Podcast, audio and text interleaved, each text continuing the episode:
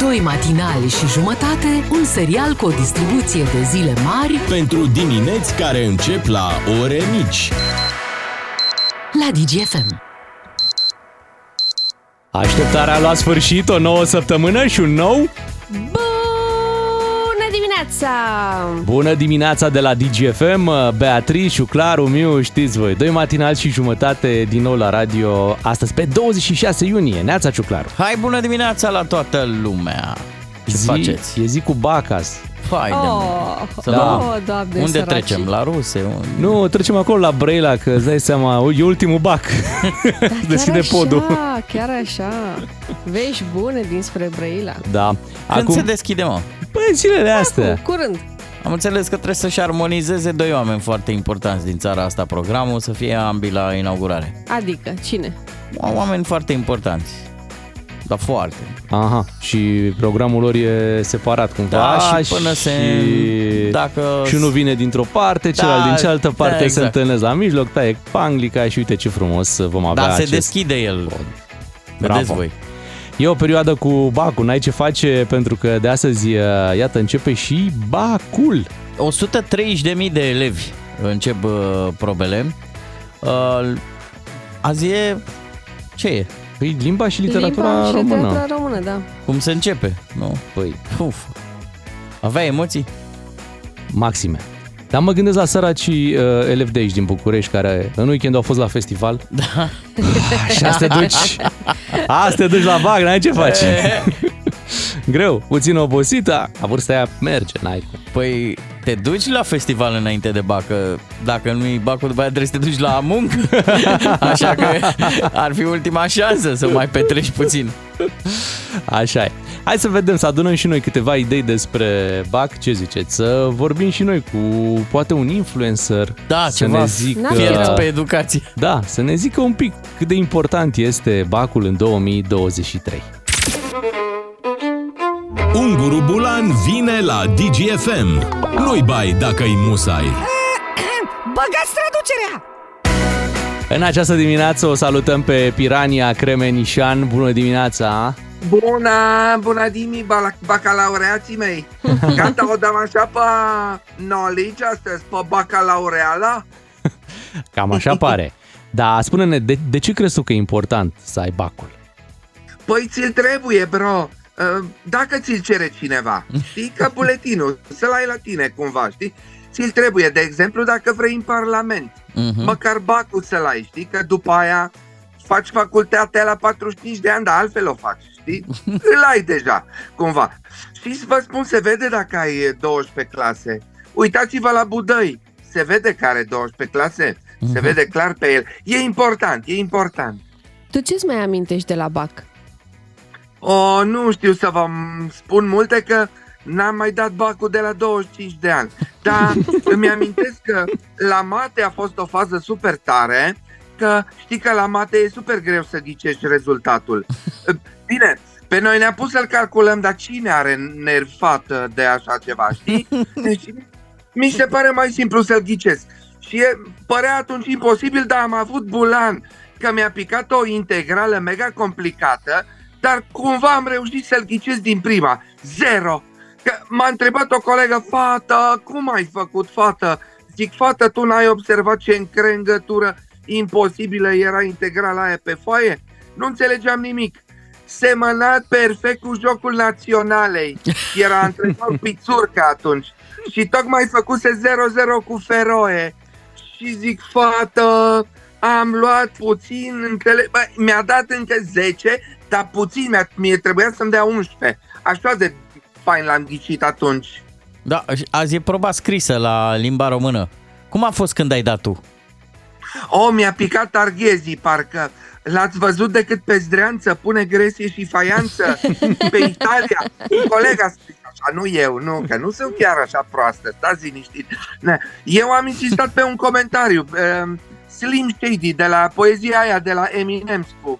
Dar n-am prea avut ce comenta. că, Uh, sunt foarte multe scratch-uri în piesă, tot. Ce vă, ce vă, ce vă și wiki, wiki. Nu, dar m-am descurcat eu cumva și știu că mi-a mai picat basmul. Atunci am scris ceva, a fost ușor, dar mă gândesc la copiii de azi.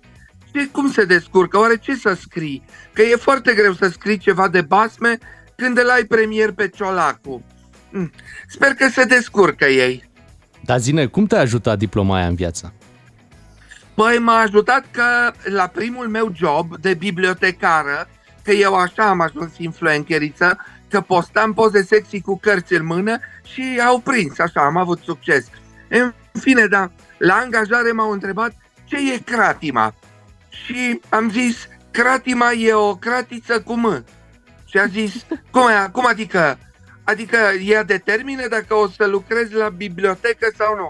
Zice, nu, nu, spunem ce e ca semn. Și atunci, ca semn, le-am spus, Cratima e semn că ești prost dacă nu știi să o pui unde trebuie. Ba, angajată, felicitări și așa m-au angajat. Ce le-ai transmite celor care dau azi bacul? A, le-aș spune multe, bro, că de exemplu am colege influencerițe care încă scriu împreună cu I din I. E posibil? Toată lumea știe că e A împreună cu I din A. Dar mă rog, le-aș spune să citească mulți scriitori mai clasici, sunt, uite, Pop Tămaș, de exemplu, sau contemporan ca Dana Budeanu, că până la urmă asta va face diferența, fata. Pot să termin liceul magna cum laude sau pot să-l termin cum l-am terminat eu. Maneaua cum laudaie. Eu așa e atunci. Prima dată când l-am dat nu știam nimic. M-am dus la oral la română și le-am zis uh, referitor la BAC, I'll be back în toamnă.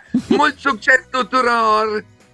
Ascultă-l pe Unguru Bulan și în secțiunea podcast pe dgfm.ro Mă gândeam că, uite, e o problemă aici în studio, noi nu avem niciun rapidist. Ah, credeam că nu avem la aruncarea ciocanului. La asta. Păi nici acolo nu avem. Păi nu avem niciun rapidist și rapidul am primit cât 100, 100, nu? 100, da. 100 da, de ani. Mulți ani. A fost frumos, spectacol, Da, da, lumini și culoare. Totul a fost uh, prezent. Avem într-adevăr o dinamovistă. Da, da. Și un Și un chindist. târgoviștean. Așa, că Deși altfel nu părea poți- mai mult, uh, părea stelist un pic, Păi așa. chiar. Și tu, Bogdan? Eu mai mult FCSB-ist, recunosc, deci Da, nu, da. ok. Ar fi mers și un rapidist în emisiune ca să fie puțin uh, Echilibru. echilibru, Echilibru, echilibru, da. echilibru, așa trebuia. Da. Hai să Or- ne echilibrăm cu o cafea, ce ziceți? Da, N-ar aș, fi rău.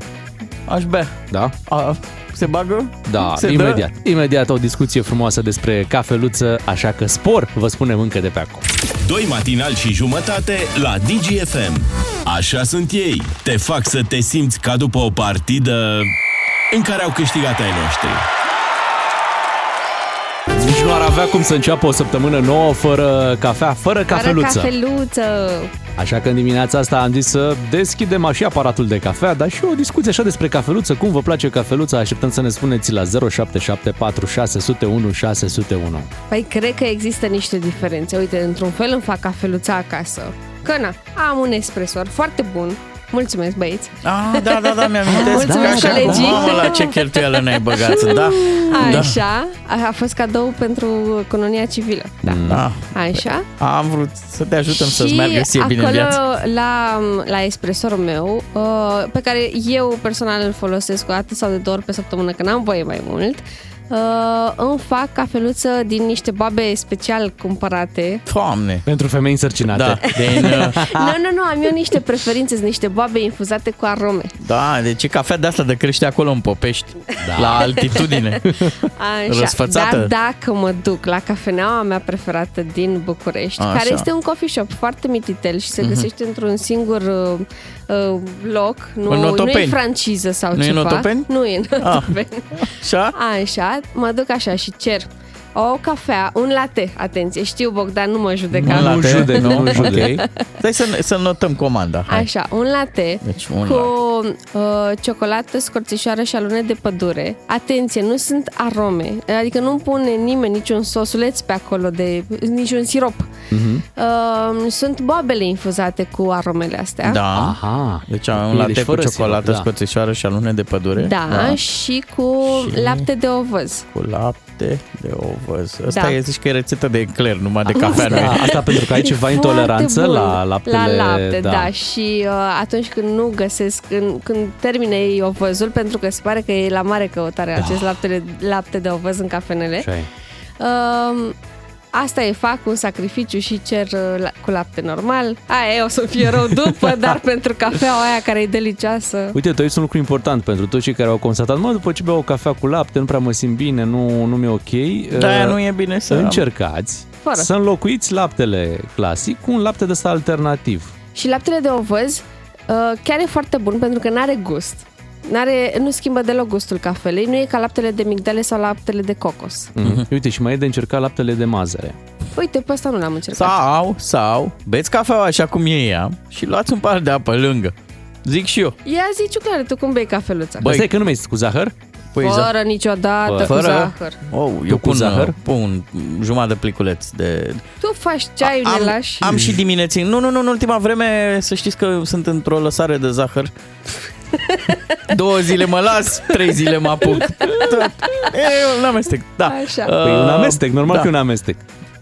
Nu, a început să-mi placă și mie cafeaua de, de espresso, dar nu o găsești peste tot. Dar depinde și unde te afli, mă, nu știu, dar adică suntem, să zicem că suntem undeva la o căbănuță, la munte. Da. Mă, și faci o cafea de aia la ibric. Da, de stă- merge, acolo de merge. Stă, de stă Super lingură, bună. lingurița în Așa ibric e, nu? acolo. Dar ziceam așa, de început de săptămână, de mers la job, adică o săptămână acasă, Normală, nu da. vacanță. Pe eu nu prea fac, eu prefer să vin cu 20 de minute aici la radio. Mm, Să bei de aici. Da. Ca să nu dai tu bani Așa m-am acasă. ajuns. Așa ții Ah. vile, mașini. Da. Da, Și acum folosesc că de- au vorbit amatorii, Da, uh, să vină să, pe zi, grup, să că vină nici eu. expertul. Hai zi. Dar nu sunt profesioniști și Hai nici zi adevărul. experți și Păi da, nici- dar nu. oricum ești cu multe clase peste noi la capitolul cafea. Da, nu știu, îmi place cafeaua și uh, mi-e place un, să beau un espresso de ăsta scurt, cum se spune Da. în România, că espresso e doar scurt, dar noi la, în România l-am făcut și lung și scurt și Da, medium da, da, și da. toate Dublu. felurile. Deci am văzut ieri la o cafenea, cineva a cerut un espresso dublu, lung și nu mai știu cum. Oh, Doamne! Da, E, mie îmi place scurt, deci un espresso scurt, Da. fără zahăr. Să simți aroma cafelei. Atât? Dar un, nu e- un shot? Un shot, de fapt două. Două, da, că Da. da. shot Două. e ristretto, nu? Da, da. Ok. Uh, și uh, ideea ar fi uh, să bei acest shot sau aceste două shoturi, o combinație pe care o ai acolo uh, și să te bucuri de gustul cafelei. Normal că dacă pui un pic de lăptic, un pic de așa, îi schimbă un pic gustul, dar nu e neapărat rău. Ok. Da? Am și dimineți în care pun și lăptic. De pe ce? Serios? Da, de pe ce Nu mă meleaguri? așteptam. Da, la un tine. pic, fii atentă, Da, un pic, deci se da, numește da, da. cortado. Deci cortado Ma. ce e? Deci e un, un shot de espresso Da. și acolo un guleraj de lapte. Un pic. Ok. Un pic, deci tot în ceșcuță mică. Și pe acolo o urmă de lapte așa. Și pe locul 2 în topul preferințelor tale la cafea este... flat white, care Ok. e tot cu lapte, are Și- două șaturi de espresso Așa. și lăptic, dar uh, e mai puternic decât un cappuccino. Ok. Deci seamănă mai mult cu un cappuccino decât Da, cu... duce mai mult spre un Mhm, cappuccino, foarte popular în România în ultima perioadă acest flat white. O să Și nu N-am ți testat până se acum. rupe limba când e șapte dimineața și dați și mie un flat white de ăsta. Hai mă, Flat white. flat white. E simplu. Păi, eu, eu vă zic așa, eu mă bucur de treaba asta că în România uh, oamenii își doresc din ce în ce mai mult să, să descopere mai multe despre cafea. Au apărut foarte multe cafenele în toate orașele, deci nu e că în București. Într-adevăr a fost o explozie în București acum câțiva ani cu cafenele de specialitate, dar în ultimii ani, în ultimii 2-3 ani, peste tot în țară, în orice oraș, oricât de micuț, Sunt mici coffee shop-uri. da, da, da, au apărut peste tot. E, na, românii sunt mari iubitori de cafea. Și e foarte bine. E clar. Hai să întrebăm pe ascultători cum preferă ei cafeaua, să fie scurtă, să fie lungă, să fie cu mult zahăr, cu puțin zahăr, să fie Cu lapte, cu fără. lapte, fără, latte, cu arome, cu scorțișoară, cu cum le place lor cafeluța în dimineața asta. Hai să auzim la 0774 601 601, citim mesajele puțin mai târziu. Doi matinali și jumătate, un serial cu o distribuție de zile mari Pentru dimineți care încep la ore mici. la DGFM. Esențialul zilei. Ne-am concentrat ca să cuprindem cât mai mult. În acest weekend ne-au ținut în tensiune mercenarii Wagner, care, bam, au luat-o, au luat-o spre Moscova, de unde erau ei așa în Ucraina. Um, acești mercenari care luptă alături de armata rusă, au luptat până acum și cred că vor lupta și de acum înainte în războiul din uh, Ucraina. Acest grup, să-i spunem, privat, da? Că nu ține de armata rusă. Da, e o armată privată. O armată paralelă uh, despre care, care poate fi angajată să lupte oriunde. Corect, de, despre care noi am aflat cumva p- atunci când Rusia a anexat uh, Crimea, atunci au făcut prima oară prezența acest uh, grup Wagner Dintr-o dată, uh, supărați de un uh, bombardament făcut de ruși asupra unui batalion de-al, de-al lor, uh, probabil că a fost o greșeală acolo, cine știe ce s-a întâmplat, ei au hotărât să o ia spre Moscova. Ia uzi. Da. Da, și au ajuns până la aproape 200 de kilometri departare de Moscova, când, dintr-o dată, Măi, au făcut cale întoarsă. după ce au spart oamenii autostrada, rușii au spart uh, o autostradă cu excavatorul, Da, au făcut șanțuri ca să nu poată înainta tancurile cu uh, Da. soldații Wagner. Oricum, cei de la Wagner înaintau, băi, aveau o viteză, te și minunai. Vă aduceți aminte, la începutul războiului era o coloană pe lângă Kiev și rămânea blocată pe acolo, nu mai înainta. Mamă, data asta spre Moscova, Erau furioși. da, înghițeau kilometri, cum se spune, mai aveau un pic și ajungeau, când colo ceva s-a întâmplat uh, și Prigojin, cel care conduce acest, uh, acest grup al mercenarilor Wagner, a anunțat că pentru a nu se vărsa sânge rusesc, Da, ar fi negociat chiar Se cu, întoarce. cu Kremlinul prin intermediul lui Lukashenko. Președintele Belarusului. Belarusului, da, Prigojin să plece în uh, Belarus, probabil să primească și ceva bani, că doar de-aia le zice mercenari, uh, probabil uh, să primească și, uh, eu știu, o promisiune de asta că nu va păți nimic, deși în Rusia Băi, e, e asta greu e să, ciudat, știi? să accepti Deci, genul ăsta de fii atent, promisiune. Deci, asta mi s-a părut cel mai ciudat, adică tu pleci într-o astfel de acțiune cum n-a îndrăznit nimeni niciodată, să te Da. duci să, să ameninți, nu să ataci, să ameninți Moscova. Ideea era, eu și nu tu știu obții dacă... din negociere, stai puțin, tu obții din negociere că nu vei păți nimic pentru, pentru treaba asta. Păi puteai să nu o faci și obțineai în același lucru. condițiile în care con- m- condițiile lui, o să mă repet scuze, au fost cu totul altele, cum ar fi uh, schimbarea lui Șoigu. Asta vreau să zic, că grupul Wagner nu anunța faptul că vine la Moscova pentru a distruge, pentru a lua vieți, pentru a pune orașul sub un asediu, ci pentru a schimba pe cei care conduc armata Rusiei, pe Gerasimov și Șoigu. Asta ar fi fost motivul unei lovituri de stat, dar unei lovituri militare, știi? Uh, Nu se spusese până la anumit punct nimic despre Vladimir Putin sau Absolut, despre absolut nimic. inst- alte instituții Și- ale Moscovei. Inclusiv Prigojin a evitat să vorbească despre Putin, asta și pentru că ei doi sunt foarte, sau mă rog, au fost foarte buni prieteni, an la rând. Da, foarte, da. foarte buni prieteni. Nu e ca și cum Putin nu poate să-l schimbe pe Șoigu dacă ar vrea lucrul ăsta. Corect, corect. Ce a fost bizar sâmbătă, între lucrurile întâmplate, e, odată, Prigojin a fost numit trădător de Vladimir Prigojin. Acțiunea lui a fost numită ca act de trădare, se și deschisese un dosar penal și au avut loc și niște lupte prin care grupul Wagner ar fi doborât niște avioane și elicoptere.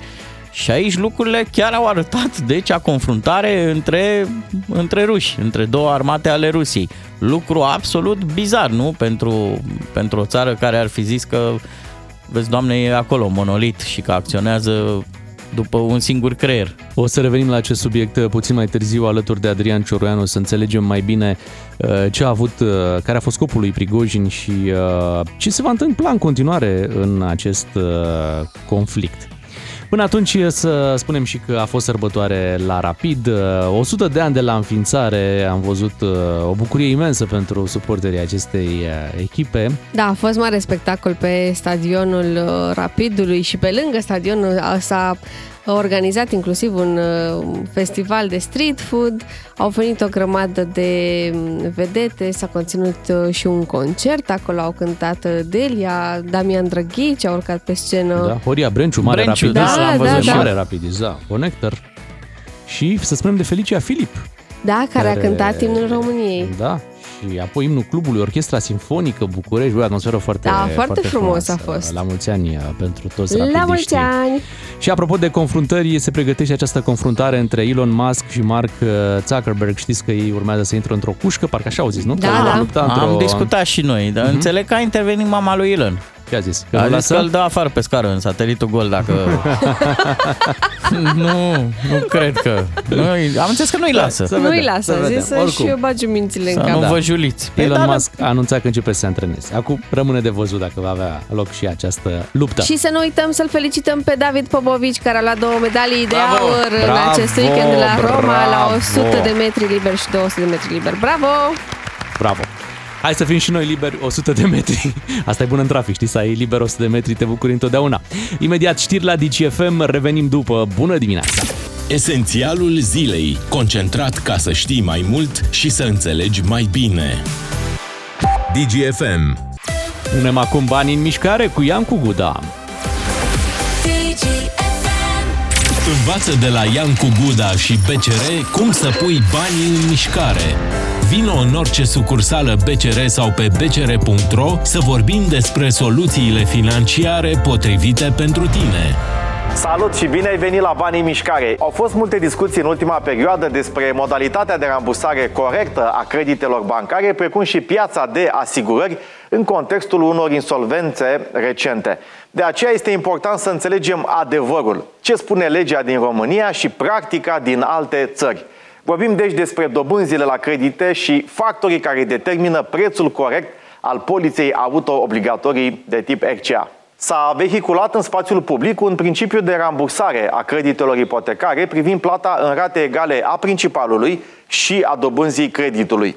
Nu doar că acesta nu e viabil economic sau matematic, dar este și împotriva legislației aplicabile în România și peste tot în lume. Cifrele uh, arătate de BNR pe site-ul lor spun foarte clar adevărul. Dobânzile au uh, crescut din cauza inflației. Vedem cum cele două merg împreună în aceeași direcție în ultimul uh, deceniu.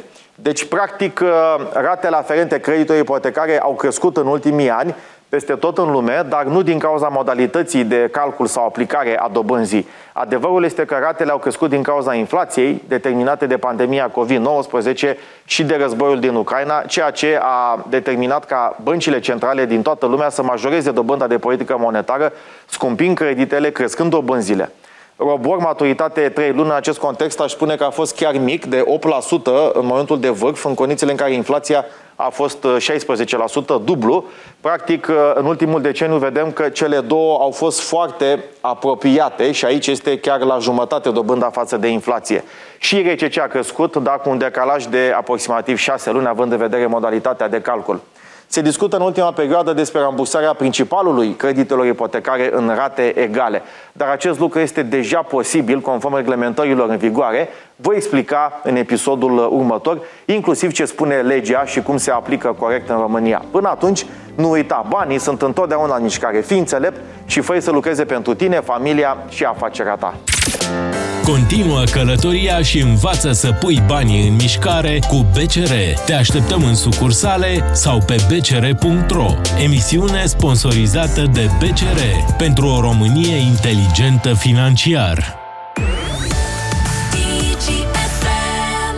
Bună dimineața la cafeluță cu Munde la 0774 601 601 ne-ați trimis uh, mesaje despre cum vă place vouă cafeluța. Hai să citim câteva dintre mesajele primite. Ne-a trimis uh, o ascultătoare o poză cu o cănuță mititică, mititică, pe care scrie Cyprus Coffee, adică cafea din Cipru, uh, și spune că bea 3 mini cappuccino pe zi.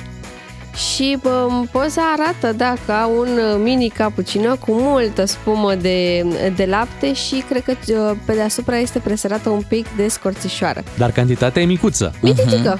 Foarte mic. Oh, ce bine arată Da. acest mini cappuccino. Eu beau cafea scurtă, mai spune cineva, espresso cu latte și miere. Măi, Oh, măi, și miere. Măi, uh, cineva încearcă și o glumiță, bărbatul vrea cafea mică și fierbinte, femeia mare și tare.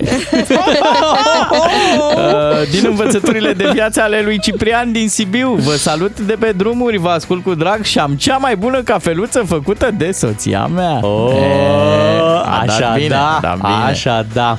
Da. Bravo. Ne mai scrie o ascultătoare că bea cafea cu, lapte cu cafea, adică un espresso fără cofeină și lapte rece peste, că um, are o sarcină în curs și un bebe foarte activ în burtică. Ia auzi, ia auzi. Cea mai bună cafea este cea care o bei cu persoana iubită. Haide, mă! Ei, Așa e. George și Adriana din Spania. Da. Da. Uite, eu am ratat sâmbătă o, o cafeluță bună uh, pentru că mă întorceam de la Cluj. Eu la Așa. Cluj. Da, și veneam așa frumos pe autostradă ca în țările civilizate, relaxat, cu muzică și uh, vedeam eu că sunt în paralel cu Sibiu și că urmează Valea Oltului. Așa. Și aveam eu așa un gând acolo, ziceam, băi, cred că ies un pic mai repede de pe autostradă uh, și un sens ăsta giratoriu foarte mare înainte de Tălmaciu, unde au o cafea bună acolo. E o, ca o cafenea asta de specialitate făcută în parcarea aia, lângă o benzinărie, așa, pentru oamenii puși pe drum. Ok. Da, promâneam, bă, dar mai am aici vreo 10 km de autostradă, e păcat de ei, au făcut uh, cu banii noștri, de ce să ies eu mai repede de pe autostradă, știi? Am zis, lasă, cafeluță o să beau când ajung la București. Cam nu puiul mai... de Alexandru Brătescu Voinești, ai fi rămas Și ai cu- sacrificat cafeluța pentru 10 Da, am km zis, de autostradă? Mai merg 10 km, dar nici nu cred că 10, cred că mai puțin de 10, cred că sunt Ha. vreo 7 km sau poate și, nu știu, ceva Da. de genul. Da, și am zis, merg aici pe autostradă, nu mai, dacă drumul așa e, dacă așa l-au făcut, dacă Mhm. domnul Grindeanu sau cine a hotărât că mergem drept, nu ieșim noi de pe, nu ne abatem acum, știi? Băi, cea mai mare greșeală. De ce? Pentru că uh, pe Valea Oltului, nu știu dacă știți, vă dau o veste în premieră, se lucrează. Ei, Da. na, pa, nu știam. Ei, problema e că așa din cei 10 km cum erau în capul meu când o să mai merg eu pe autostradă cu 130 la oră, problema e că după un kilometru de când eu am ratat acea ieșire la cafeluță, coloană. Păi și nu mai bine stăteai tu la cafeluță, Da. te relaxai un pic și te încărcai pentru coloană? Și te și uitai un pic pe Waze. Timp de o oră numai la asta mă gândeam. Păi de ce n-am ieșit eu de pe autostradă să merg să beau cafeluța aia la care visam? Am stat bară la bară cel puțin o oră. E, e o nebunie cu Valea Oltului în perioada asta. Îi Așa aud e. pe mulți prieteni că, că se plâng cum se circulă pe acolo. E și un grup de Facebook, Trafic Valea Oltului. Serios? Da, și cineva a întrebat de ce, chiar în, în momentul ăla când eram eu blocat acolo, a întrebat cineva de ce este coloană la ieșirea de pe autostradă uh, înainte de Boița și altcineva a răspuns, e o coloană Wagner care se îndreaptă către Moscova. S-au făcut și glume, nu? Da, nu zic, da, da. Glume bune. Altfel am, am reușit să, să vizitez acest loc minunat, Boița se cheamă. Boița este o, o comună. Uh, Frumoasă? a- din câte am stat eu acolo și am stat, adică chiar am luat-o la pas, cum se spune, așa, un 2 km pe oră, știi? Da, interesant. Adică, Cam de acolo începe Valea Oltului, nu? da, Intrarea da, da, în... da. Mulți deja au început să vină, cei care stau prin Germania și își fac concediile în uh, România, multe numere de Germania, prin comună pe acolo, că ei tot încercau prin coloana aia să iasă, să se ducă spre Sibiu, la mall sau unde se Mhm. duceau ei uh, sâmbătă, frumos la Boița. Altfel, uh, Așa? altfel am și înțeles de ce s-a creat acea coloană și care se creează zilnic, doar că nu știi din ce sens. Câteodată se creează din sensul dinspre Râmnicu Vâlcea, Mhm. mm-hmm. altă Ok. dată din partea asta, când vii de pe autostradă, de la Cluj sau de unde vii. Și se creează pentru că se asfaltează, se lucrează intens. Da, se lucrează intens. Se lucrează cu cap, probabil, dar unde nu se lucrează cu cap e la cum prioritizezi sensurile de mers. Pentru că acolo sunt niște domni cu niște stații de emisie recepție, ei vorbesc între ei la o distanță de 2-3 km Așa. și spun, acum las eu, bine, lasă-i, Dă-le drumul, gicule! dă-le drumul, gicule, dă drumul, se duc, dar ei nu știu, ei n-au informații cât e coloana în fiecare sens. Am Pentru că, înțeles. Deci ei într-un s-ar sens, putea să dea drumul coloanei mai mici uh, în același interval de timp. Exact, 5 minute pentru coloana mică, 5 minute pentru coloana mare. Și- Păi da, dar coloana mare e de 3-4 ori mai mare decât Da, coloana da, mică, da. știi? Dă-le lor mai mult timp Nedrept. acum, știi? Uh-huh. Deci aici ar trebui niște senzori de trafic, niște, nu știu, ceva ar trebui făcut, astfel încât... Dar cât mai durează toată nebunia asta? Am înțeles că săptămâna asta se termină. E, vezi, Păi n-au, stai! de-aia n-au E. investit în senzori de Păi trafic. n-au investit, dar ideea e că se termină aici și începe în altă parte. A, serios? Păi Pe așa e alt tot timpul. Tronson? Păi așa trebuie să fie, nu? Probleme mari la tine pe Valea Oltului, pot să zic și eu de problemele mici de la intrare în București, aici pe... Uh, e un drum pe patru benzi care duce până la Bâldana, până la Titu, mm-hmm. pleacă din București și se circulă pe patru benzi. Pe patru benzi când nu plouă, atenție, când plouă, din loc în loc se circulă pe o bandă. Și acum câțiva ani, să fie vreo 3-4, a plouat. Localitatea îi zice Tărtășești. Înțeleg că e foarte, Foarte cunoscut. cunoscut, Adrian Năstas, Așa, așa, ai văzut? Moise Guran. personalități marcante ale României. Tărtășești, Tăr- Tărtășești Bă, e, e și o comună foarte lungă. Da. Și ce e fascinant că în urmă cu 3-4 ani, când ploua, ieșea cât un meșter de ăsta făurar popular și punea niște plăcuțe, niște pancale astfel încât tu să ocolești apa. Și mi-am zis, da mă, normal. I-a luat prin surprindere și au dat seama că nu are un să scurgă apa și ca să fie șoferi în siguranță au pus plăcuțele astea. Ce zici că de 3-4 ani, de câte ori plouă, acum nici nu se mai ostenesc să p- pună plăcuțele de ocolire. toată lumea, toți șoferii știu. Domnule, dacă plouă, din loc în loc nu se circulă pe... du- pe... Adică se adună apa pe, pe mijlocul drumului. Da, se adună la modul de viața șoferilor pusă în pericol și nimeni nu Mhm. mm-hmm. face nimic. Mi se pare, adică e o bătaie de joc. Se tam bătaie de joc. Totul e o bătaie de joc dacă vorbim de, de drumuri. Hai să vorbim și cu ascultătorii. Uite, La 031 400 2929, dacă ați avut ceva drumuri de făcut zilele astea, dacă ați circulat prin România, dați-ne un telefon să ne spuneți pe unde v-a fost uh, mai greu. Pe bucata asta de Valea Oltului de care vă povesteam eu, uh, pe sensul celălalt, adică dinspre București spre Sibiu, Așa. vineri au stat oamenii 4 sau 5 ore blocați. 4 sau 5 Doamne, ore ferește. blocați nu se mișca nimic din același motiv, din cauza acelei uh, asfaltări. Acelui semafor uman, nu? Da, să-i spunem. Să-i spunem așa. Altfel, ceva probleme, ceva asfaltări sunt și între Brașov și Sibiu, că te gândești, nu iau pe Valea Oltului, iau pe partea cealaltă. Păi Așa. da, da, și acolo. Dar, Sau- Sau... într-adevăr, acolo merge mai repede, nu e atât de mult trafic cum e pe Valea Oltului. Băi, și e mai... uh, e cum mai se- lung, e mult mai lung. Nu, nu, e mai rentabil cu ghilimele Din de... punct de vedere al timpului, bănuiesc că Da, da. măcar mergi. Depinde pe cine întâlnești. Pe DN1, uite, de exemplu, când m-am dus spre Cluj, pe acolo am luat-o, știi? Ok. Și prin uh, stațiuni, prin uh, Bușteni, Comani. Băi, era un, uh, un domn de Constanța. Așa. Un domn de Constanța plecase de la mare spre munte, avea și o remorcuță.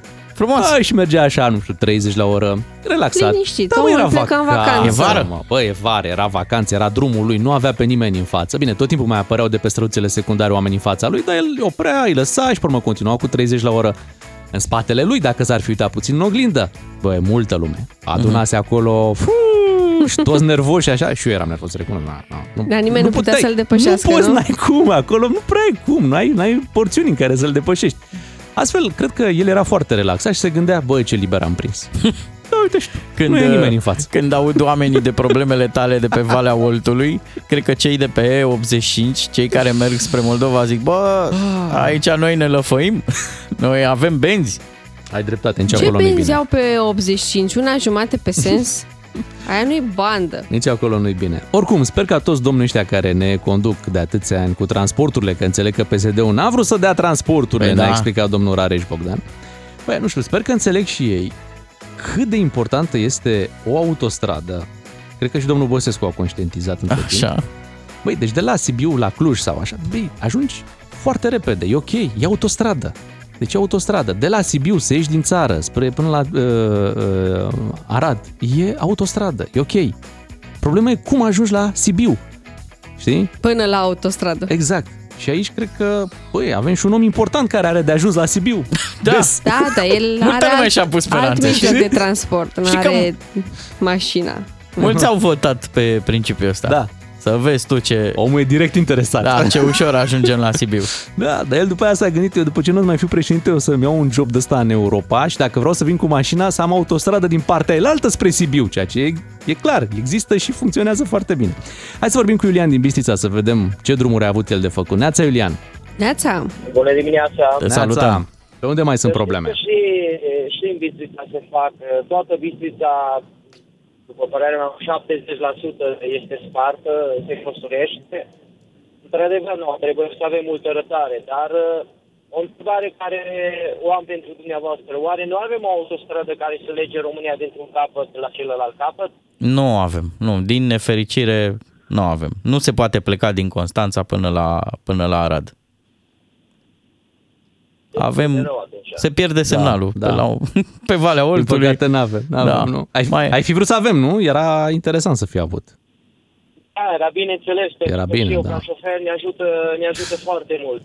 Da. Vă dați seama că da, să ai autostrăzi este un lucru foarte bun, un lucru prioritar, dar din păcate cei care ne conduc, nu știu dacă se va întâmpla acest lucru în următorii ani. Încearcă și ei, dar Da, nu, nu. știi cum nu- suntem și noi, hai să recunoaștem. Vrem și noi autostrăzi, dar să nu plătim pentru ele. Să fie da, ieftin, să să- fie ieftin, iar când avem să circulăm tare, să nu respectăm regulile. Da, ele după aia se... Ai, ai văzut, se mai sfarmă un pic când, d- după câțiva ani. Mhm. Se prăbușesc, noi le reconstruim, uh, cam așa merg lucrurile. Hai să auzim și pe Dragoș din Madrid. Neața, Dragoș. Neața, Dimineața, Neața, neața. nu știu, eu sunt din Câmpina de fel, Așa. dar uh, nu știu, trei ani, trei Bă, nici semnal, nici autostradă, nu știu de ce. e grav. ne pare rău, Dragoș, că da. nu reușim să ne auzim în dimineața asta. Dar o putem face pe, pe WhatsApp, să ne mutăm la 0774 601 601, să ne spuneți ce ați mai observat voi prin uh, trafic zilele astea. E clar, vara se circulă greu de ce? Foarte mulți oameni în vacanță. Da. Toată lumea e pe drumuri. Toată lumea pe drumuri, vin și cei care au plecați din țară, vin la rude, vin să-și facă concediu în România. Uh-huh aglomerație mare, trebuie multă, multă, multă, exact răbdare. Exact, și scap dintr-o aglomerație de asta pe Valea Oltului sau știu eu pe unde mm-hmm. și dai de aglomerația din Vamă, care e altă A, mâncare. E altceva, acolo da. este, este altceva. Uite, l-am văzut, e un tip, nu știu dacă ați auzit de Jmi, ați auzit de Jmi? Nu. Nu, nu. Jmi e un tip uh, care are foarte mult, e un influencer, un vlogger Așa. Uh, foarte cunoscut uh, pe auto, da are mașini foarte șmechere, zilele astea a trecut prin România, nu știu, se duce undeva spre, spre Grecia, Turcia, ceva de genul ăsta. Și a rămas blocat cu supercarul lui pe la ruse, pe aici, pe la vama oh, noastră, sărac printre de... camioanele alea multe Ce care sunt. Ce el? El e britanic. Ok. Și a rămas cu supercarul lui, nu, știu, chiar nu știu cu ce mașină a venit acum, dar una foarte șmecheră, a fost prin București zilele trecute. Și, uh, băi, filmat de acolo, dintre tirurile alea, cum e la, aici, la Giurgiu, când ieși. Și că ce aici, că nu reușesc, sper să n-ating. Era o, o, o, o diferență asta de nivel între asfalt și după aia cum continua și drumul. era foarte joasă, joasă nu? Da. Și explica oamenii în comentarii, păi da, că cu Schengen, că el zicea că e la capătul Europei, că... nu, nu, nu ești, nu ești, Nu atenție, ești, nu ești nu, la nu. capătul. Nu, Nu, ești la capătul răbdării. nu, era la capătul Schengenului, dar nu Exact, la capătul Schengen, explica oamenii dacă ar fi în Schengen, camioanele alea n-ar mai sta acolo, Da. n-ar fi acest disconfort nici pentru tine, nici pentru ei, nici pentru nimeni. Dar ți auzit Ia de să-l teoria? trimitem ambasadorul nostru la Schengen, nu? Da, să da, ne da. promoveze un pic acolo și să explice de ce ar, ar trebui să intrăm în Schengen. Există două discuții în spațiu public. Uite, ajungem la, la Schengen. Uh, una, că intrăm acum cu Da, granițele aeriene și cu cele terestre în 2024, dar una și mai tare e că românii și bulgarii s-au vorbit, zici că suntem în Miorița, că dacă nu ne bagă ăștia în Schengen, ne desfințăm noi granițele astea și controlele la vamă. De la, Și facem de Schengenul la Rusia. mic. Da, mini Schengen, tătă. Da. Bă, oricum ar fi o treabă. Da! Scăpăm de aglomerație și de tiruri blocate în vamă. Știri la ora 8, revenim după. Bună dimineața! Doi matinali și jumătate la DGFM. Așa sunt ei. Te fac să-ți pară rău că nu mai stai în trafic. Bună dimineața, vă spun matinalii Beatrice, Claru și Miu alături de voi în această dimineață de luni. Felicitări lui David Popovici pentru această performanță. David Popovici a luat deja Baku, să spunem treaba Da, asta. da, a terminat cu emoțiile astea. Da. Acum trece la emoțiile celelalte.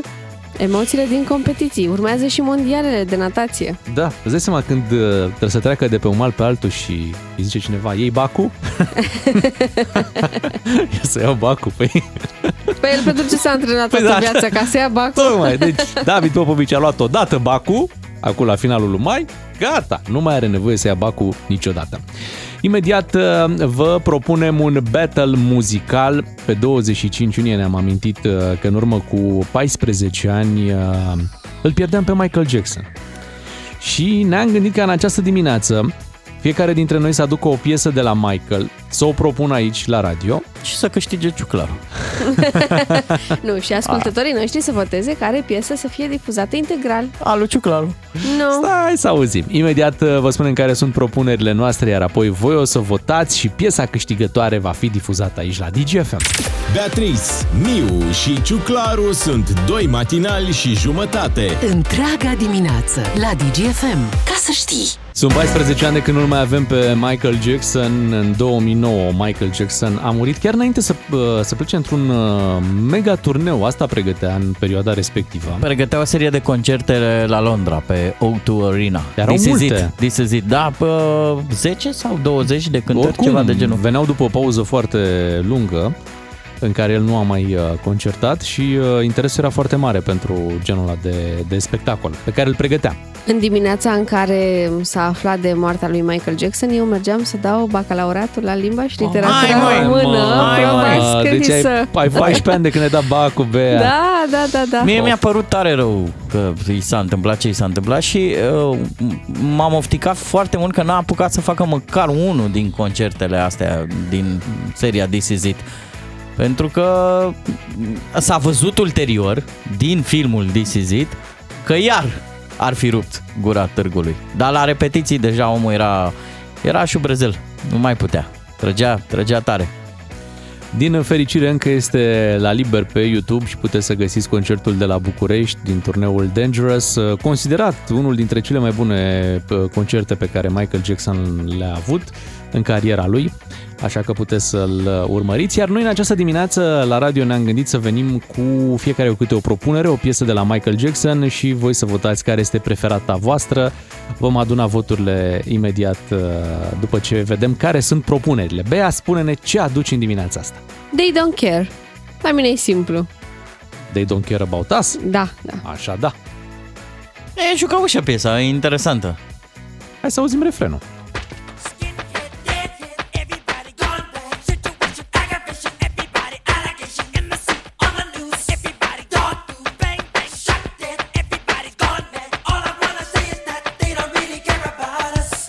Mie îmi place piesa ta, Bea, trebuie să-ți mărturisesc că dacă nu alegeai tu, aș fi ales-o eu. Mulțumesc, mulțumesc. Da, M-am da. grăbit aseară când am ales-o.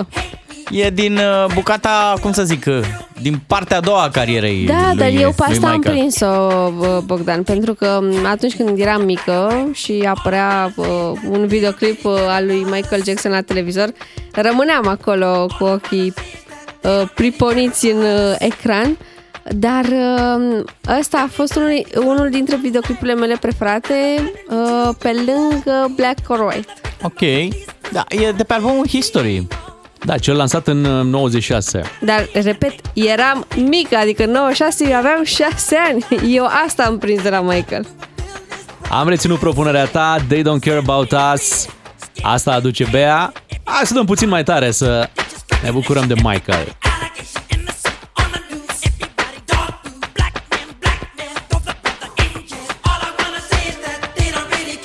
Ok, Bogdan, tu ce ai adus? în A, dimineața eu am asta? adus ceva care acoperă mai multe, mai multe genuri. De pe albumul pe care îl pomeneai și tu, de pe Dangerous, uh, am ales Give In To Me. Uh, e o colaborare a lui Michael cu, cu Slash, cred că toată lumea știe, și e năucitoare ca sound piesa asta.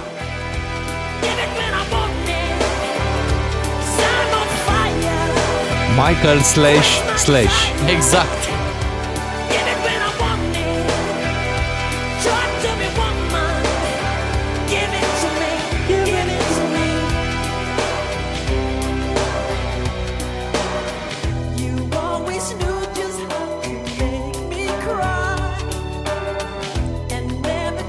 Mi se pare că e în etapa în care e în cea mai bună formă vocală, Michael, pe piesa asta. Și piesa are și, e, e și slow, e și un pic pop, e și rock. Nu, n-are bariere.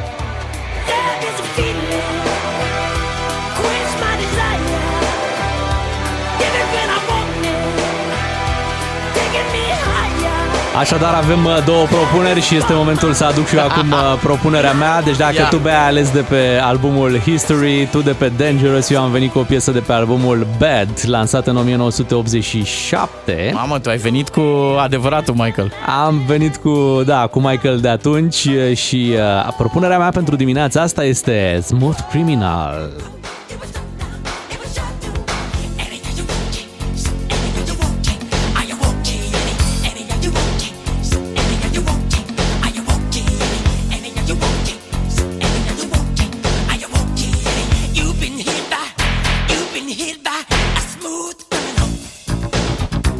Își făcuse brevet pe pantofi. Așa circula legenda, nu? Da. Ca să poată face mișcarea aia de, de înclin, înclinare. Ai primit deja un vot, uh, Bogdan, de la Roxana Ciuhulescu. Îi mulțumesc Roxanei. Piesă foarte bună. Știți că se spune că ar fi cam cea mai bună piesă a lui Michael Jackson. Serios, da? Smooth Du-te, măi, Criminal. du-te, da, măi! Da, da, da. Pe, Ei, lasă că nouă ne plac uh, și piesele mai mediocre, cum ar fi They Don't Care About Us. Moonwalk de aici, măi. Give in to me. Eu vă zic așa, facem în felul următor, luăm o scurtă pauză comercială, timp în care ascultătorii noștri se vor gândi la cele trei propuneri, așadar, încă o dată, de la Beatrice, hai să ascultăm, avem They Don't Care About Us. They Don't Care About Us, de la Bogdan Ciuclaru avem Give in to me. Hai să auzim. Mamă, cât i-a venit factura la curent. Iar de la mine aveți Smooth Criminal. Revenim în câteva minute cu votul vostru la 031. 400 2929. Hai, sunați-ne! Beatrice, Miu și Ciuclaru sunt personajele celui mai matinal serial Care se vede la radio. Ca să știi. Diminețile tale se înmulțesc cu 3. Cu Beatrice, Miu și Ciuclaru la DGFM. Ca să știi. Este momentul să trecem la voturile voastre 031 400 2929. Sunați acum, luăm 5 apeluri telefonice. Da. 5 voturi. Piesa care adună cele mai multe voturi telefonic uh, va intra în playlist imediat. Pe WhatsApp înțeleg că Că ești câștigător. Sunt câștigător cu Nu Smooth m-aș Criminal. grăbi, nu m-aș grăbi. Smooth Criminal și la mine în familie tot tu ești câștigător. Aoleu! Iulian votează cu tine, să știi. Deci avem They Don't Care About Us de la Beatrice, apoi de la Bogdan Ciuclaru, Give In To Me și de la mine Smooth Criminal 031 400 2929, care vă place mai mult în dimineața asta. Sunați să vă dați votul în direct. Așteptăm 5 telefoane de la ascultătorii noștri și, bineînțeles, numărăm voturile. Le-am dat greu pe WhatsApp, zice cineva, păi la Michael nu se poate alege toate piesele sunt tare. Așa e. E adevărat, e adevărat. Adică mi-ar plăcea oricând să ascult piesa colegei Beatrice, mi-ar plăcea oricând să aud piesa ta. Dar azi vrei să o ascultăm. Astăzi nu, am eu sentimentul ăsta că voi, că voi câștiga. Vasile din Baia Mare, bună dimineața! Neața, Vasile. Bună dimineața, matinalilor! Neața, ce alegi? Eu, uh, bineînțeles, mă criminalul un clasic. Smooth Criminal, o piesă clasică. Of, Mulțumesc, of. Vasile. Un vot uh, pentru Smooth Criminal. În curând o să o ascultăm integral aici la radio. Mai trebuie să aveți puțină răbdare până adunăm și voturile, să fie totul democratic, legal. Hai la Mihai din Brașov să auzim ce alege el. Bună dimineața! Bună dimineața, salutare! Salut! Neața. Uh, nici nu era nevoie să mai continuați lista aia care ați făcut-o voi, piesa 2, piesa 3, piesa 4. Așa. Că Piesa 1, care Adică e eu. Armand. Exact, da, they don't care about us. Mulțumesc. Bine, Mihai! They Am don't și care un vot. about us. 1 la 1 la 0. 1 la 1. 031 400 2929. Adunăm voturi pentru cele trei piese Michael Jackson propuse în această dimineață. George este din Sibiu și ne-a sunat. Bună dimineața, George! Neața. Bună dimineața! Neața. Ce să fie? Toate trei sunt Evident, fenomenale. dar evident. Votez cu Giving to Me cu Ciuclaru. Mulțumesc! Oh, ia uzi! Ce egalitate frumoasă! Câte un punct pentru fiecare piesă. Următoarele două telefoane, bineînțeles, sunt decisive. Da, 031 da. 400 2929. Grăbiți-vă să sunați la radio și să alegeți una din cele trei piese și tare suntem curioși cine va câștiga în această dimineață. Hai să vorbim cu Bulls. Bulls. Din Nu cheamă pe Chicago? ascultător, Neața. nu din Arad. Neața. Neața. Neața! Normal, numărul 1, piesa lui Gheia. Mulțumesc. Piesa colegei. Mulțumesc. Uh, Bea conduce în acest moment 2 la 1 la 1. și Nicu din Cluj va decide ce se întâmplă. Neața, Nicu. Salutare, cum ar zice francezul Michel Jackson. Oui! Dis-moi, di! Michael Jackson. Păi da! Păi da, care? Care? Care toate, dintre? toate trei erau cu mai Păi, identic. They don't really care about us. Yay! Băi, ce răsturnare de situație! Mamă, mamă, dar ce 3 la sentiment! 1 la 1. Ce sentiment am Bravo avut că mie. dintre Michael Jackson, Michael Jackson și Michael Jackson, astăzi A câștigat Michael Jackson! Vă mulțumesc. Bravo, Bea, bravo, uite, ai reușit să-i convingi pe ascultători cu piesa ta, o piesă foarte bună de altfel de pe albumul History. Este momentul să o ascultăm și noi acum la radio. They Don't Care About Us, 14 ani de la dispariția lui Michael Jackson. Hai să ne bucurăm de muzica lui. Bună dimineața! Imediat uh, vorbim cu Adrian Cioroianu. Asta vom face în matinalul nostru. Vrem să aflăm uh, ce a fost nebunia asta din weekend cu mercenarii Wagner care o luaseră așa spre Moscova. Da, cu ce concluzii rămânem? Da, și ce... De, de ce s-o fi răzgândit Prigojin cu privire la uh, vizita lui neașteptată în Moscova? Așa e, n-a ajuns până acolo. N-a ajuns, Era nu. aproape însă. Mai 200 avea de kilometri. 200 de kilometri și ajungea, s-a întors, au spart autostrada degeaba, au făcut șanța acolo, acum trebuie să o repare. Hai că-l sunăm pe Adrian Cioroianu și încercăm să lămurim lucrurile imediat. Pentru cei care au fost uh, în weekend ocupați cu vacanțe, cu evenimente frumoase, poate o nuntă, poate un botez, uh, poate ați avut uh, treabă, Da. Da. da. Ca Deci orice să om știți în că- weekend. Da, să știți că s-au întâmplat uh, lucruri, s-au întâmplat lucruri uh, cu cei din grupul Wagner, cei care luptă alături de armata rusă în Ucraina, grupul acesta de mercenari despre care uh, auzeam prima dată atunci când Rusia anexa Crimea și care uh, încă de la începutul acestui război din Ucraina ei au fost uh, acolo pe, pe front, aflam că pornesc spre Moscova. Da, și înainte de a porni spre Moscova și ocupaseră um, Rostov, regiunea aia, uh, unde se află un centru foarte important de comandament al armatei uh, rușilor. Da, zi Rostov pe Donț. ca Rostov să pe Donț, spunem da, și noi, da. cum, cum Așa s-a spus cum se tot, zice la- uh, Da, normal. Um, Acum, uh, încă înainte să plece spre Moscova, Prigojin, cel care conduce acest grup uh, Wagner, el anunța nemulțumirea. Nemulțumirea era legată de Șoigu, de ministrul uh, Da, voia schimbarea ministrului apărării, apărării rus. rus. Da, pentru că e clar că, spune el, nu a avut rezultate cu acest război, tactică greșită total. Probabil supărat și din cauza faptului că au existat niște rachete aruncate asupra mercenarilor Wagner. Da, dar rușii spun că nu... Și în, în momentul în care grupul Wagner era m, comasat în uh, Bakhmut, uh, Prigojin tot cerea, nu știu dacă vă mai amintiți, insistent, muniție, muniție, dați-ne armament ca să putem să rezistăm.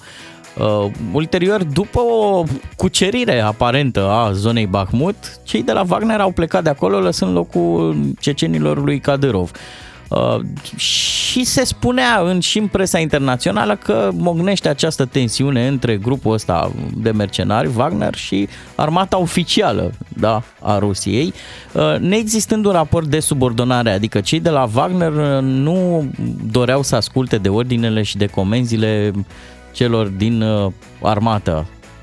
Bun, acum că am făcut această introducere și prezentare a faptelor, să spunem că mai avea 200 km până la Moscova și a hotărât că se întoarce, da? Dintr-o Da, dată. dintr-o dată. Bun, așa și s-a nu se încheiat uh, întoarce, povestea Adică îi se asta. întoarce armata, el pleacă de fapt în Belarus. Se duce la Lukashenko. La Lukashenko, cu care pare că s-ar fi înțeles uh, în niște negocieri care au avut loc acolo. Hai să-l salutăm uh, acum uh, pe domnul Adrian Cioroianu. Bună dimineața!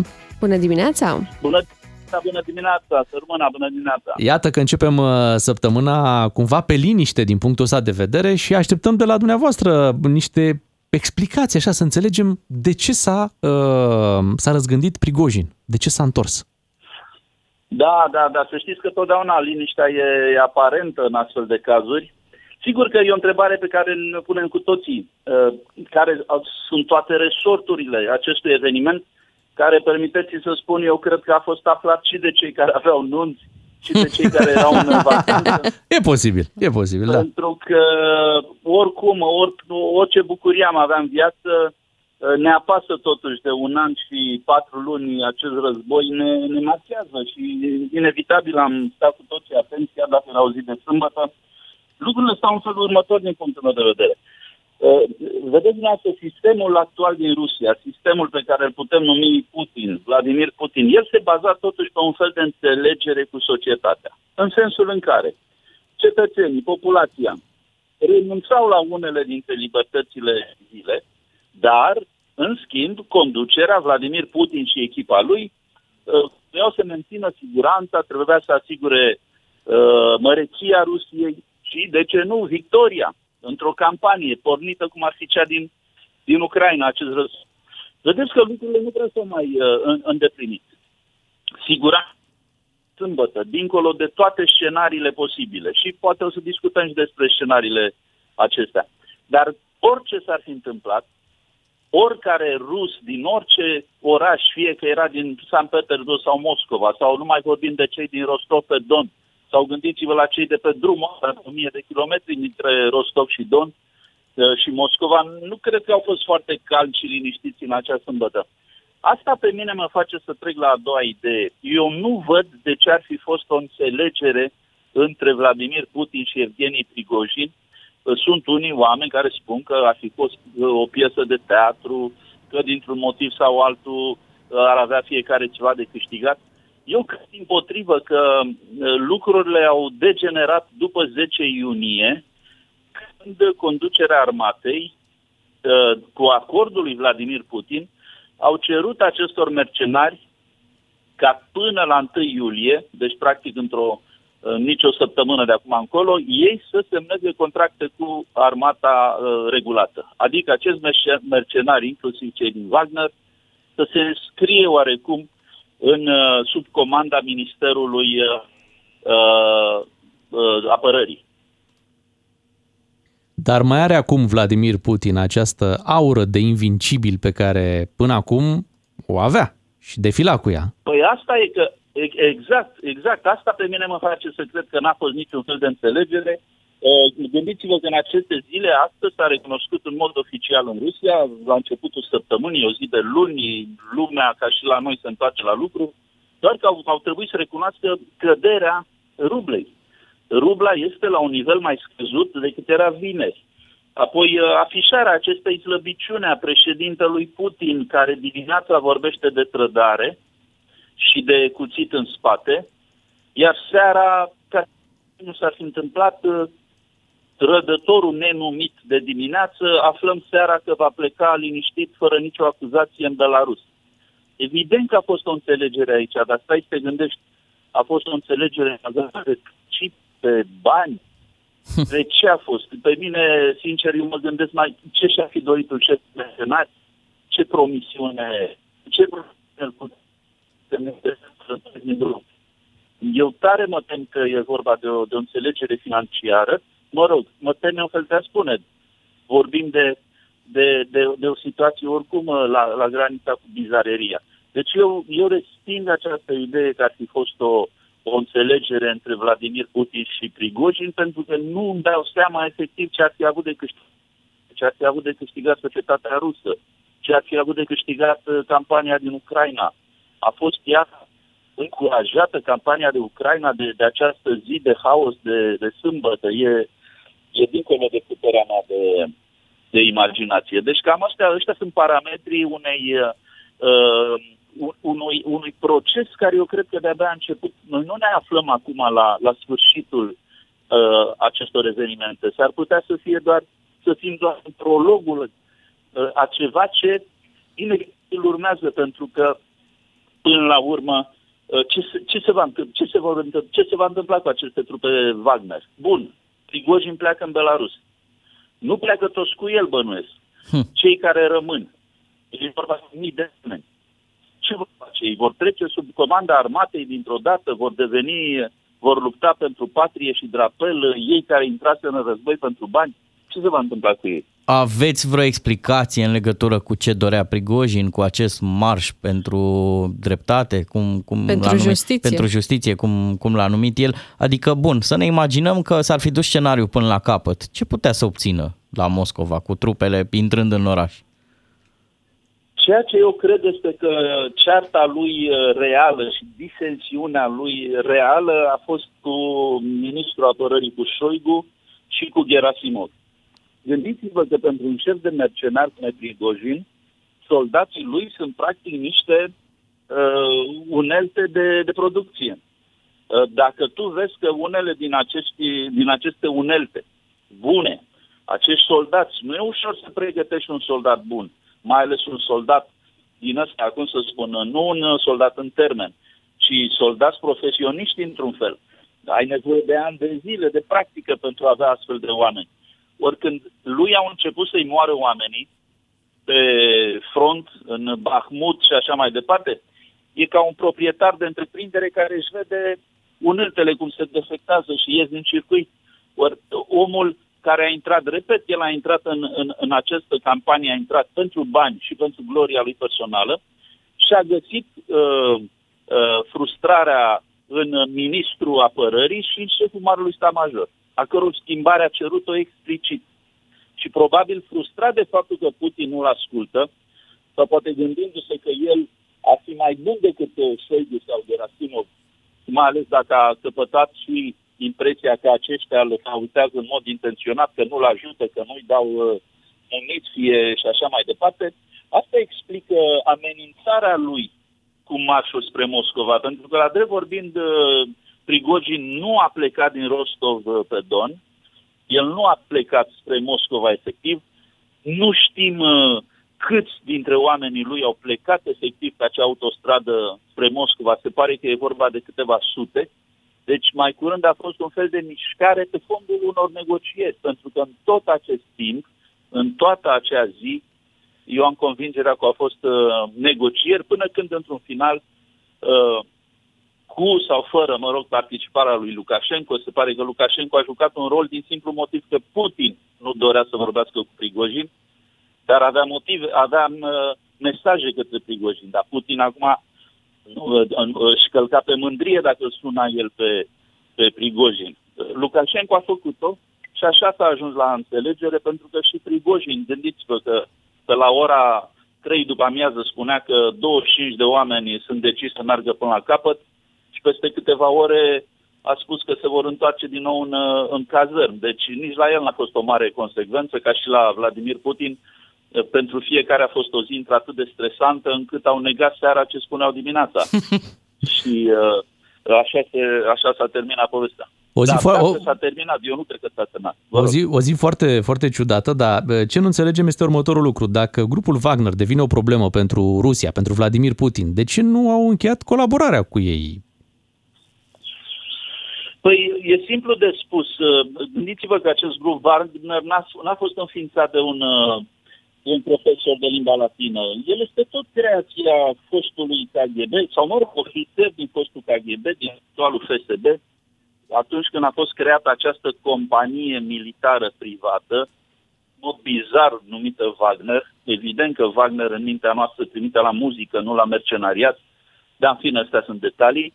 Evident că acolo au fost niște interese uh, ale unor oameni care s-au folosit de Wagner pe diverse uh, teatre de luptă. Practic acolo unde armata rusă nu putea merge, mergeau niște astfel de trupe de profesioniști, dar banii, banii într-un fel sau altul se întorceau tot la persoane uh, din Rusia, pentru că acești mercenari lucrau pe bază de contract prin uh, Africa, prin uh, Siria, pe unde au uh, participat ei, sau vezi ocuparea Crimeei, unde în mod evident uh, acei soldați care nu aveau niciun fel de uh, emblemă pe mânecă, dar care s-au dovedit a fi totuși destul de pregătiți, păreau a fi soldați cu ceva experiență. E, e foarte posibil că astfel de mercenari să fi fost folosiți și acolo.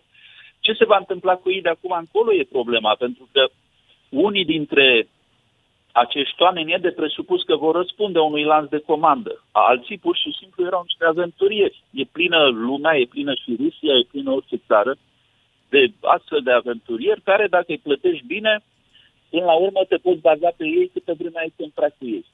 Vor putea autoritățile să, să transforme acest contract, să-i facă din profesioniști ai luptei, să-i facă soldații devotați ministrului. E, e greu de spus. Sau dacă nu, cumva trebuie să ne gândim că ar putea urma într-un viitor uh, foarte apropiat, de ce nu, și schimbarea ministrului uh, uh, apărării, Șoigu. Adică uh, nu văd cum uh, Șoigu, după o astfel de zi în care uh, oamenii lui Prigojin au ocupat centrul militar uh, din Rostov pe Don, l-au ocupat fără să, să miște un deget. Soldații s-au dat la o parte și au lăsat pe oamenii lui Prigojin. Sâmbătă- E greu de spus că asta ar fi. Vă rog. Sâmbătă când ați urmărit evenimentele astea, ați crezut vreo clipă că e posibilă o răsturnare a regimului lui Putin sau toți oamenii au fost niște naivi dacă își imaginau un astfel de scenariu? Să știi, uh, răsturnarea presupune deja, cum să spun, nu poți să răspund un, un, uh, un, un autocrat, un dictator uh, are nevoie de pregătire oarecare, ori noi nu vedeam care e pregătirea din spate, nu ne dădeam seama care e pregătirea din spatele lui Prigojin. Și la drept vorbim, cred că și noi, dar și Putin se întreabă astăzi ce singur a fost Prigojin în toată această poveste. Din acest motiv, uh, Occidentul, aș spune, dar și ucrainenii, dar Occidentul în orice caz, în toată lumea a fost destul de sceptică. E clar că sistemul Putin a ieșit uh, fisurat și a ieșit uh, fragilizat. Unii vor, au vorbit chiar de umilirea lui, lui Putin. E clar că ce s-a întâmplat nu-i convine. De altă parte, sigur că era greu de presupus că o mișcare pornită din, uh, din senin, așa, condusă de un vorbăreț uh, pe care îl cunoșteam cu toții, măcar din, uh, din ieșirile publice. Prigojin era spectaculos în uh, ieșirile publice, dar nu știu dacă lumea, într-adevăr, s-a fi așteptat ca Putin să fie doborât atât de ușor în condițiile în care cel care vorbea era unul singur, acest Prigojin, care nici măcar nu îl numea pe Putin, se lua de Șoigu, se lua de Gerasimov, după cum nici Putin nu l-a numit pe, pe Prigojin în, în mesajul lui de sâmbătă dimineața, nu l-a numit ca să nu-l creeze ca, ca un fel de competitor, că dacă l-ar fi numit, uh, îl ridica pe, pe Prigojin. Putin a vorbit de trădare, de așa la modul general, cuțite înfipte în spate, a uitat până seara, dar în fine, uh, asta a fost. Vă mulțumim pentru toate explicațiile din această dimineață. Am stat de vorbă cu Adrian uh, Cioroianu. Uh, ne spunea domnul Adrian Cioroianu că lucrurile nu se vor încheia aici. Da, e o situație în desfășurare, pentru că, uite, Prigojin, vorbărețul, nu mai e chiar atât de vorbăreț. Da, Avem... și nu mai e nici de găsit așa ușor da, acum da, zile. Adică după sâmbătă, după ziua de sâmbătă... Mie tare mie să nu puncteze Putin și la care că a mai rezolvat o criză, știi, în ochii unor ruși să pară că, domne, uite, aveam o chestie pe intern și a rezolvat-o tătuca și pe asta. Cine știe, la ora 9 știrile DGFM, după știri ne auzim cu Radu Paraschivescu. Începem frumos săptămâna cu Radu Paraschivescu. Bine ai revenit, Radu. Bine v-am găsit. Neața, salut. Ai aniversat 100 de ani de rapid sau? uh, Un pic așa. Un pic, Că suntem, eu ținând cu poli, suntem a înfrățiți. a bătut în mov. și nu. Mai joacă rapidul și în mov câteodată. Da? Da, da, da. da. De obicei la UTA.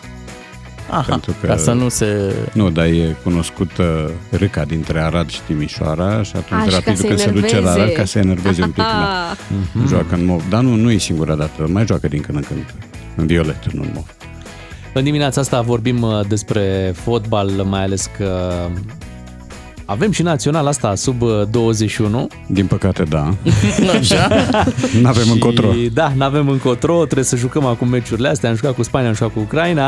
Dar sub 21 vine de la numărul de goluri pe care îl luăm? Da. Ok. Ai, pe care sperăm să luăm. Aha. Sub 21. Ok. Doamne ajută să bun. Dacă depășim 21, trecem deja la Naționala Mare. Da, da.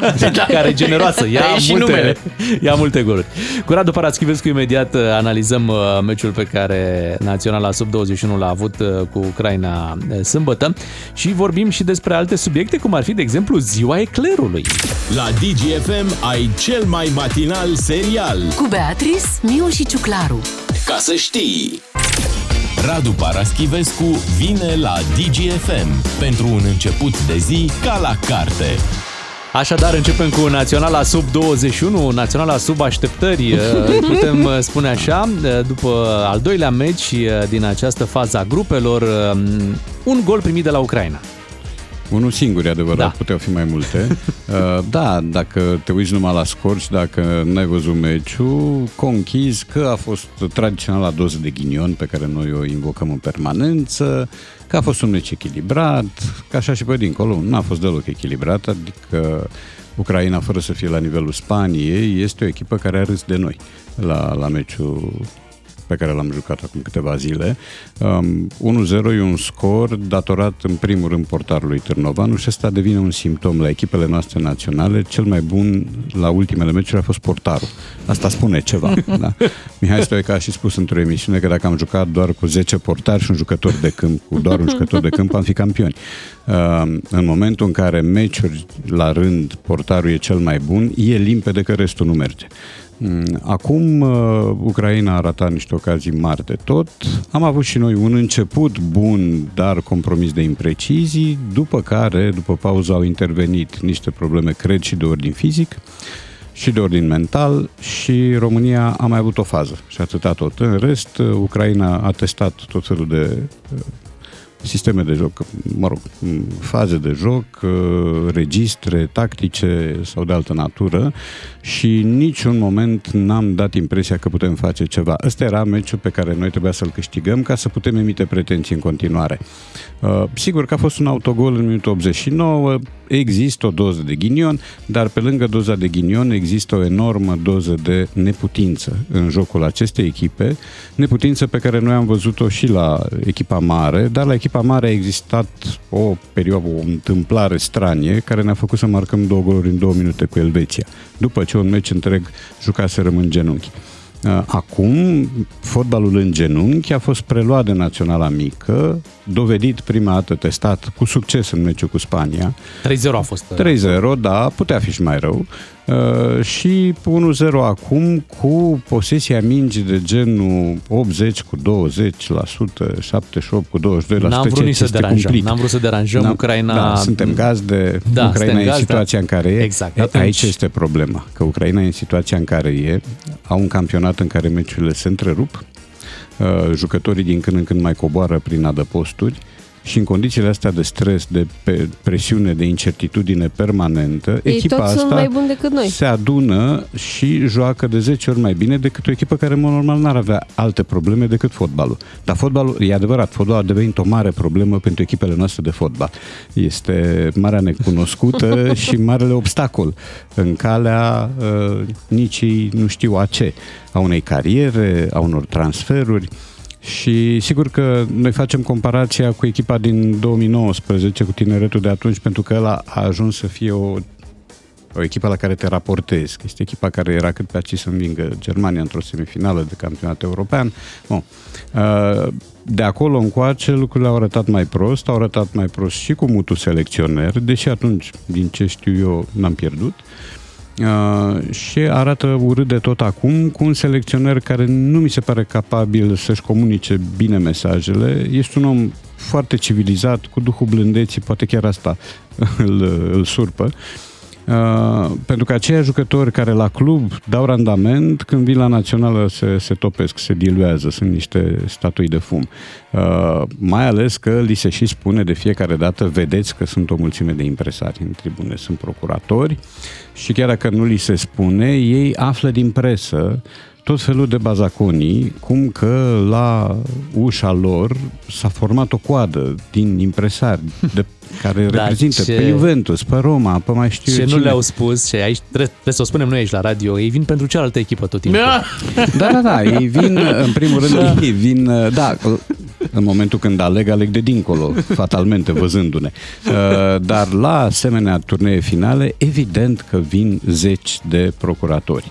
Uh, Pentru că balează toată plaja, toată oferta din toate grupele și pentru că e vorba de jucători aflați la o vârstă foarte bună care pot fi transferați și care pot să producă și comisioane pentru impresari, că ei nu o fac uh, din uh, generozitate pură, o fac în temeiul unui comision. Uh, Evident că veneau și la meciurile României, dar la meciul cu Spania, de exemplu, probabil că mulți l-au văzut pe Rodri, care a fost un jucător absolut ieșit din, uh, din logica echipei. Uh, Acum, poate lor fi văzut pe Târnovanu de la noi, dar pe ceilalți nu au avut cum să-i vadă pentru că s-au pitulat uh, jucând acasă totuși, cu asistență înjumătățită fa- față de cea din meciul cu Spania, uh, în condiții de timp bun, în condiții de arbitraj bun, ei nu au reușit să facă lucru pentru care sunt plătiți și lucru pe care l-au transformat din hobby în carieră. Asta e foarte trist. În momentul în care tu transformi un joc al copilăriei în ceva lucrativ și în ceva care îți poate asigura o detentă în viață și îți bagi joc de calitățile tale, e trist. Mai avem un pic și scăpăm. Ne da, scrie- Doamne ajută, mâine avem cu Croația, Croația și și gata, și, s-a gata. terminat. Gata. Da. Ne scrie Ali Beck uh, de pe coasta Mm. de Azur, ne întreabă dacă e o problemă că balează plaja, că a auzit la radio. Da, apropo de Alibec, vorbim imediat și de luăm o scurtă pauză și ne întoarcem cu Radu Paraschivescu. Radu, spuneai mai devreme că Naționala României nu arată bine. Aș vrea să te contrazic.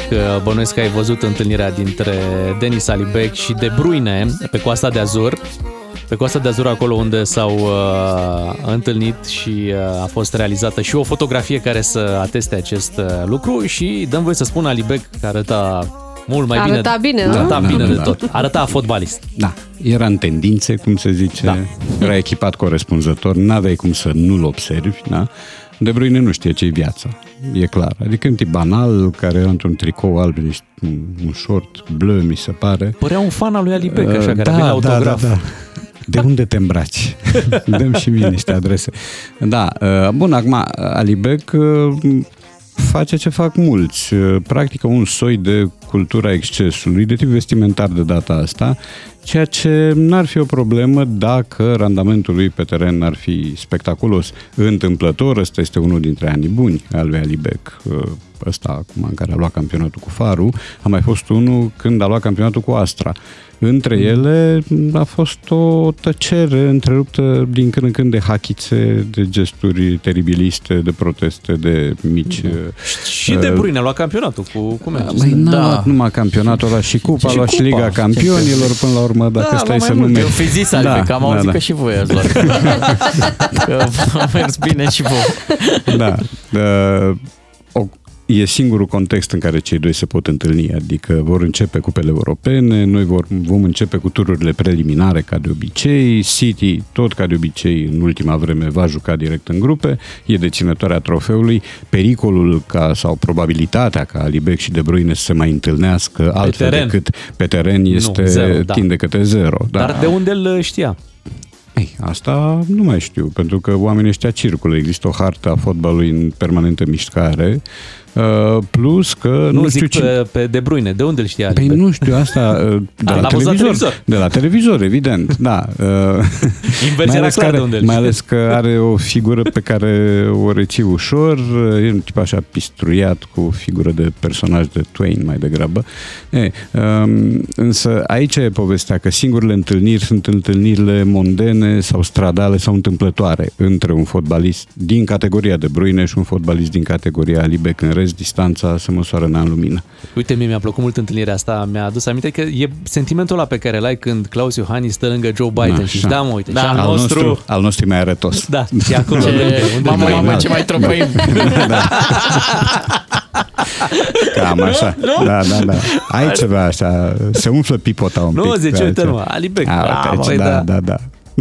Trendsetter. Era și Ianis uh, prin zonă, dar nu am văzut să posteze ceva de genul Mhm. ăsta. Ianis Hagi acum are un alt moment în viață, Absolut. tocmai se pregătește da, da, da. să soare. E, e bine să se, să se ducă încolo în direcția aia, mai ales că e o poveste frumoasă, e povestea vârstei, a împlinirii, a elanului, a entuziasmului, de ce nu? Adică, S-a demarcat. Uh, S-au demarcat în sfârșit, da? Demarcat în două cuvinte. bănuiesc. Da. da. Am văzut, am văzut povestea, am văzut și poza de la Paris. Frumos. Uh, Da, sigur. De ce E o nu? vârstă foarte frumoasă, 24 de ani are Ianis Hagi și lucrurile arată bine și pe plan profesional și pe plan personal, clar. Da, pe uh, plan profesional ar putea Da, să arate mai da. bine. Sigur, el vine după o accidentare care a durat mult de tot. Care Păi l-a de-aia n-a făcut... putut să cadă în genunchi să, să o ceară mai repede. Acum că a trecut accidentarea, Da, da, da. A Să putut- sperăm că nu s-a reaccidentat, că a procedat cu menajamente. Mie mi-ar plăcea să știu cum e Hagi ca socru. Știi, Hagi da, tatăl. Gheorghe Hagi, da. Mhm. De ce nu îl cheamă la masă? Să-l cheme domnule la masă, că el are valoare să fie chemat la masă. Radu, o să te întrebăm după știrile de la 9 Mhm. și jumătate dacă ai avut și tu experiențe de genul ăsta prin, uh, prin vacanțe. Cu ce vedete te-ai întâlnit? uh, Ok. cu ce În oameni afară de cunoscuți? vedet, în afară de noi.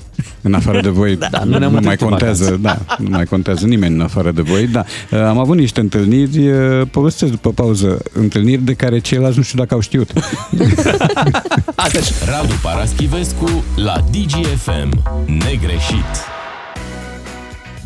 Matinalii DGFM, Beatrice, Claru și Miu și Radu Paraschivescu împreună până la ora 10. Imediat Radu o să ne povestească despre personalitățile pe care le-a întâlnit prin uh, vacanțe. Până atunci, Radu, vrem să aflăm de la tine cum îți place cafeaua, pentru că a fost uh, o altă întrebare pe care am avut-o pentru ascultătorii noștri în dimineața asta. Aha. Uh, Sau bei cafea? Neagră. Beau de rup. Da, și trezi din somn. Da, da, da, da beau. Uh, înainte. simplă? Neagră simplă, fără lapte, fără zahăr, așa beau de zeci de ani.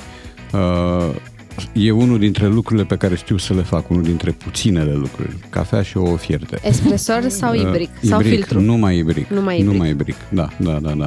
Și acum beau trei pe zi, în facultate beam câte șapte, opt. Oh! Deci se da. poate. Se poate, da. Riscurile sunt uh, considerabile, dar se poate. Unii scapă. Da. Când trecea metrou, asta e altă treabă. Când mergea mai repede decât autobuzul, nicio problemă. Bine, imediat ne povestești din concedii și vorbim și despre eclere, pentru că a fost ziua eclerului cu ciocolată și trebuie să o marcăm. Radu Paraschivescu la DGFM. Negreșit. Așa cum Ali Beck s-a întâlnit pe coasa de azur cu De Bruyne, jucătorul lui Manchester City. Radu, vrem să aflăm și de la tine cu ce vedete, cu ce personalități te-ai întâlnit prin vacanțele tale. Uh, prin vacanțe. Uh, M-am întâlnit toată când era perioada de vacanță, dar întâmplător nu eram în concediu, m-am întâlnit cu Ethan Hawke, care mi-a dat și o carte cu autograf. La noi la editură a apărut Miercurea Cenușii, Ash Wednesday, care e Miercurea Păresimilor, de fapt, și care e scrisă de el. Și noi ne-am întâlnit la o acțiune a mamei lui, dar a venit și el. Și atunci am făcut cunoștință. Aici în România. Aici în România. El a uitat de mult, firește. și pe urmă tot întâlniri, dar nu neapărat de vacanță, am avut cu Jonathan Coe și cu Salman Rushdie, dintre scriitori. Altfel, am stat la plajă cu două persoane, două actrițe uh, din Midsummer Murders, uh, dar nu mai știu cum le cheamă și știu că eu pe atunci mă uitam la crimele din Midsummer intens și mi s-a părut cu totul original să le găsesc lângă mine pe ceașaful de alături, undeva în sudul Spaniei. Și în costum de baie. Și în costum de baie, nu reprezenta neapărat un avantaj. Eu am stat odată cu gemenele alea Olsen, dar după aia m-am trezit și, și nu mai eram la plajă. Și uh, într-un bar din București unde eu coborusem uh, să beau o cafea, la un moment dat un cântăreț, dar nu mai știu cine, exersa pentru un concert pe care urma să-l aibă după amiaza și exersa pe o piesă a lui Hu. El a fost un episod paranormal, după părerea mea. Um, exist, exersa el acolo, era o piesă celebră a lui Hu. Uh, moment în care de undeva dintr-un cotlon a apărut un domn care a luat și el acolo un microfon, că erau mai multe, și a început să cânte alături de cetățeanul, de rockerul nostru și omul care a apărut era Roger Daltrey, care este solistul lui Hu. Și nu știu, îl găsești Așa? în București, Wow! da, Codorong Trong, da, da, Într-o da. după-amiază da, sau el ceva, era la da. bar, după amiază, da. Uh, pentru că în București au mai venit Andy Garcia, Jeremy Irons, uh, Gerard Depardieu, mulți. Uh, și am fost uh, coleg de masă, ca să zic așa, dar uh, întâmplarea ne-a adus acolo cu Javier Bardem, în centru Nu vechi. cred, da, da, ba, nu, da. n-ai cum. Ba da, ba Sunt da. mare Acum fană. vreo șapte-opt ani eram mai mulți la o masă și soția mea a spus în spate e Javier Bardem. Ha. Și am zis de unde să știi tu chestia asta? Păi după voce.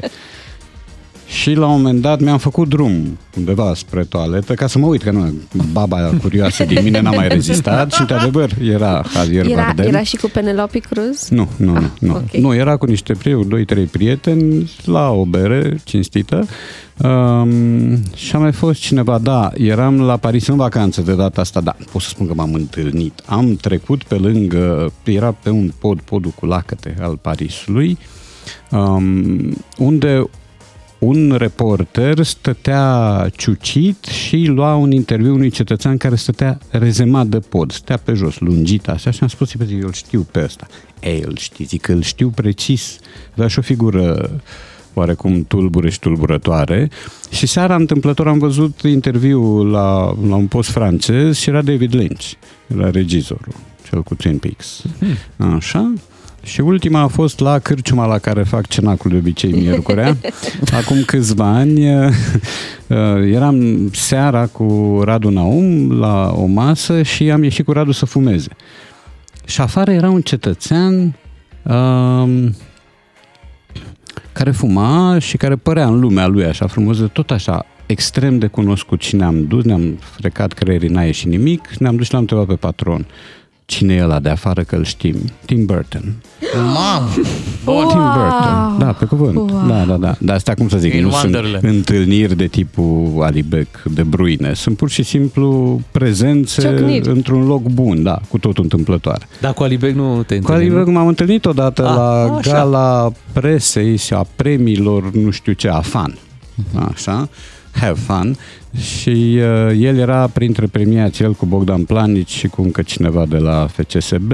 Eu luasem nu știu ce premiu pentru presă scrisă, cred, uh, juriu total neinspirat și uh, atunci ne-am cunoscut, i-am zis lui Planici noroc în sârbă și a fost oarecum mișcat că uite cineva din România vorbește sârbește, eu nu vorbesc, să știam câteva cuvinte. Așa.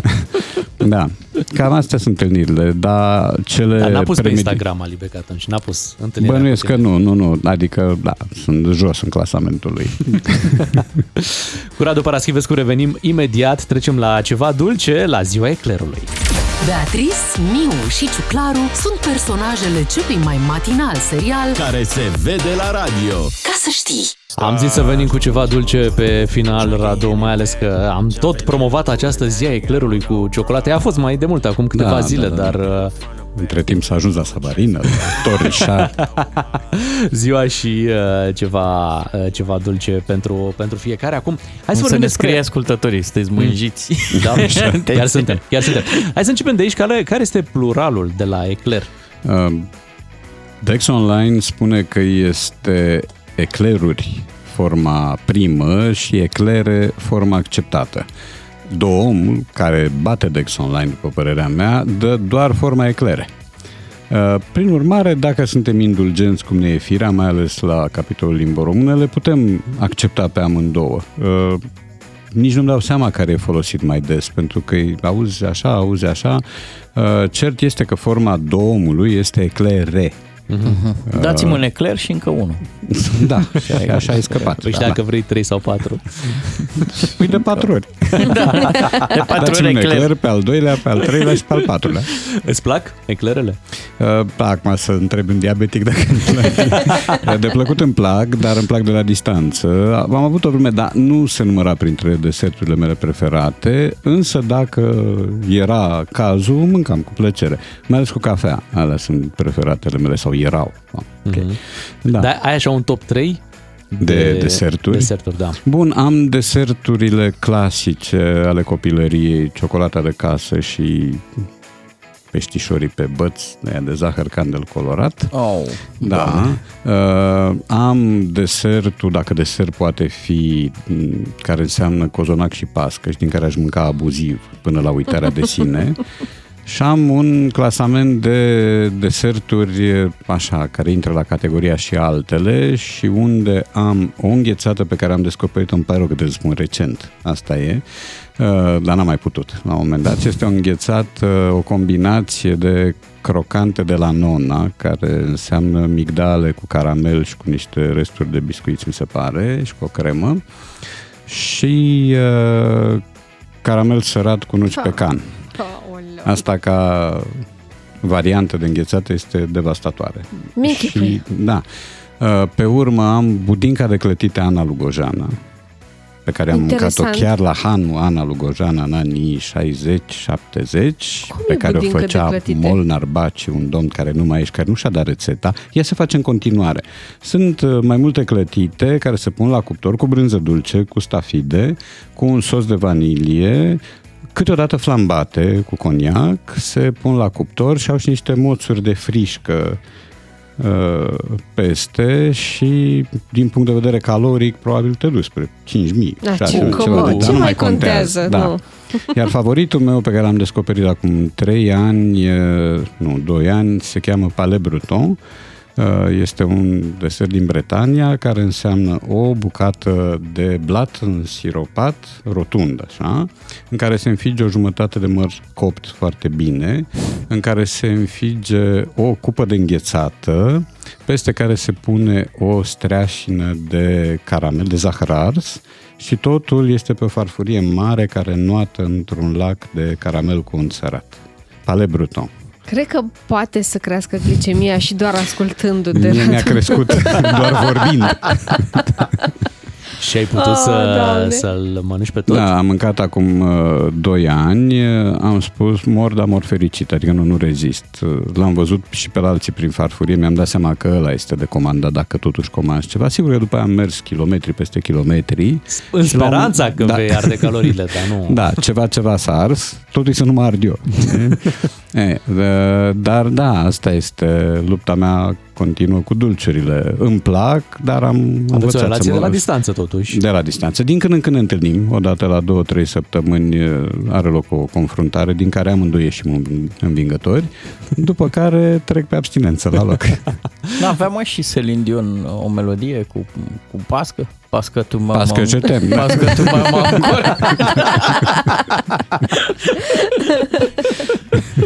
Oh, doamne. Da, da, dar- ne-ai, ne-ai rupt un pic, ne-ai stricat Ne-ai- kilometrajul. ne-ai terminat. Da, Dar mai tu- știu din asta, dar degeaba. Ai și o Nu, cofetărie lăsați. preferată la Caransebeș, parcă, nu? Da, da, da, da. e da. și cofetăria O- noastră preferată prin Da, prisma știu. ta. Uh, O să merg, am lansare în septembrie. Până atunci. Nu, da, e o cofetărie care produce doboșul copilăriei mele. Ăla e, ăla de atunci cu multe foi și cu glazură respectabilă, face niște prăjiturele cărora ei le spun ișlere, dar care nu sunt ișlerele t- tradiționale, clasice, sunt mai degrabă niște fursecuri în formă de stea, fie cu cremă de cacao, fie cu cremă de vanilie. Fursecurile și, sunt și cu nucă în compoziție, blatul. Uh, și așa numitul baigli, care este un cozonăcel, fie cu mac, fie cu nucă, iar cofetăria arată a comunism de anii 70-80, de nu te simți ispitit să intri uh, dacă nu știi ce înăuntru. Când intri, tot așa, teșghele sunt uh, de anii 80. Neschimbate. Neschimbat. Deși cofetăria e relativ nouă, adică cred că e de prin 2007-2008, nu știu, poate greșesc. Ea arată neaspectuos, însă ce înăuntru acolo e o poveste. Îți mulțumim, Radu, ne-ai făcut uh, Bucurie. poftă clar și tot a pornit de la un uh, ecler în dimineața Prăpădit, asta. da. da. Ne reauzim joi cu Radu Paraschivescu, noi ne întoarcem mâine dimineață într-o nouă ediție a emisiunii noastre. Suntem Beatrice, Claru și Miu. O zi bună tuturor!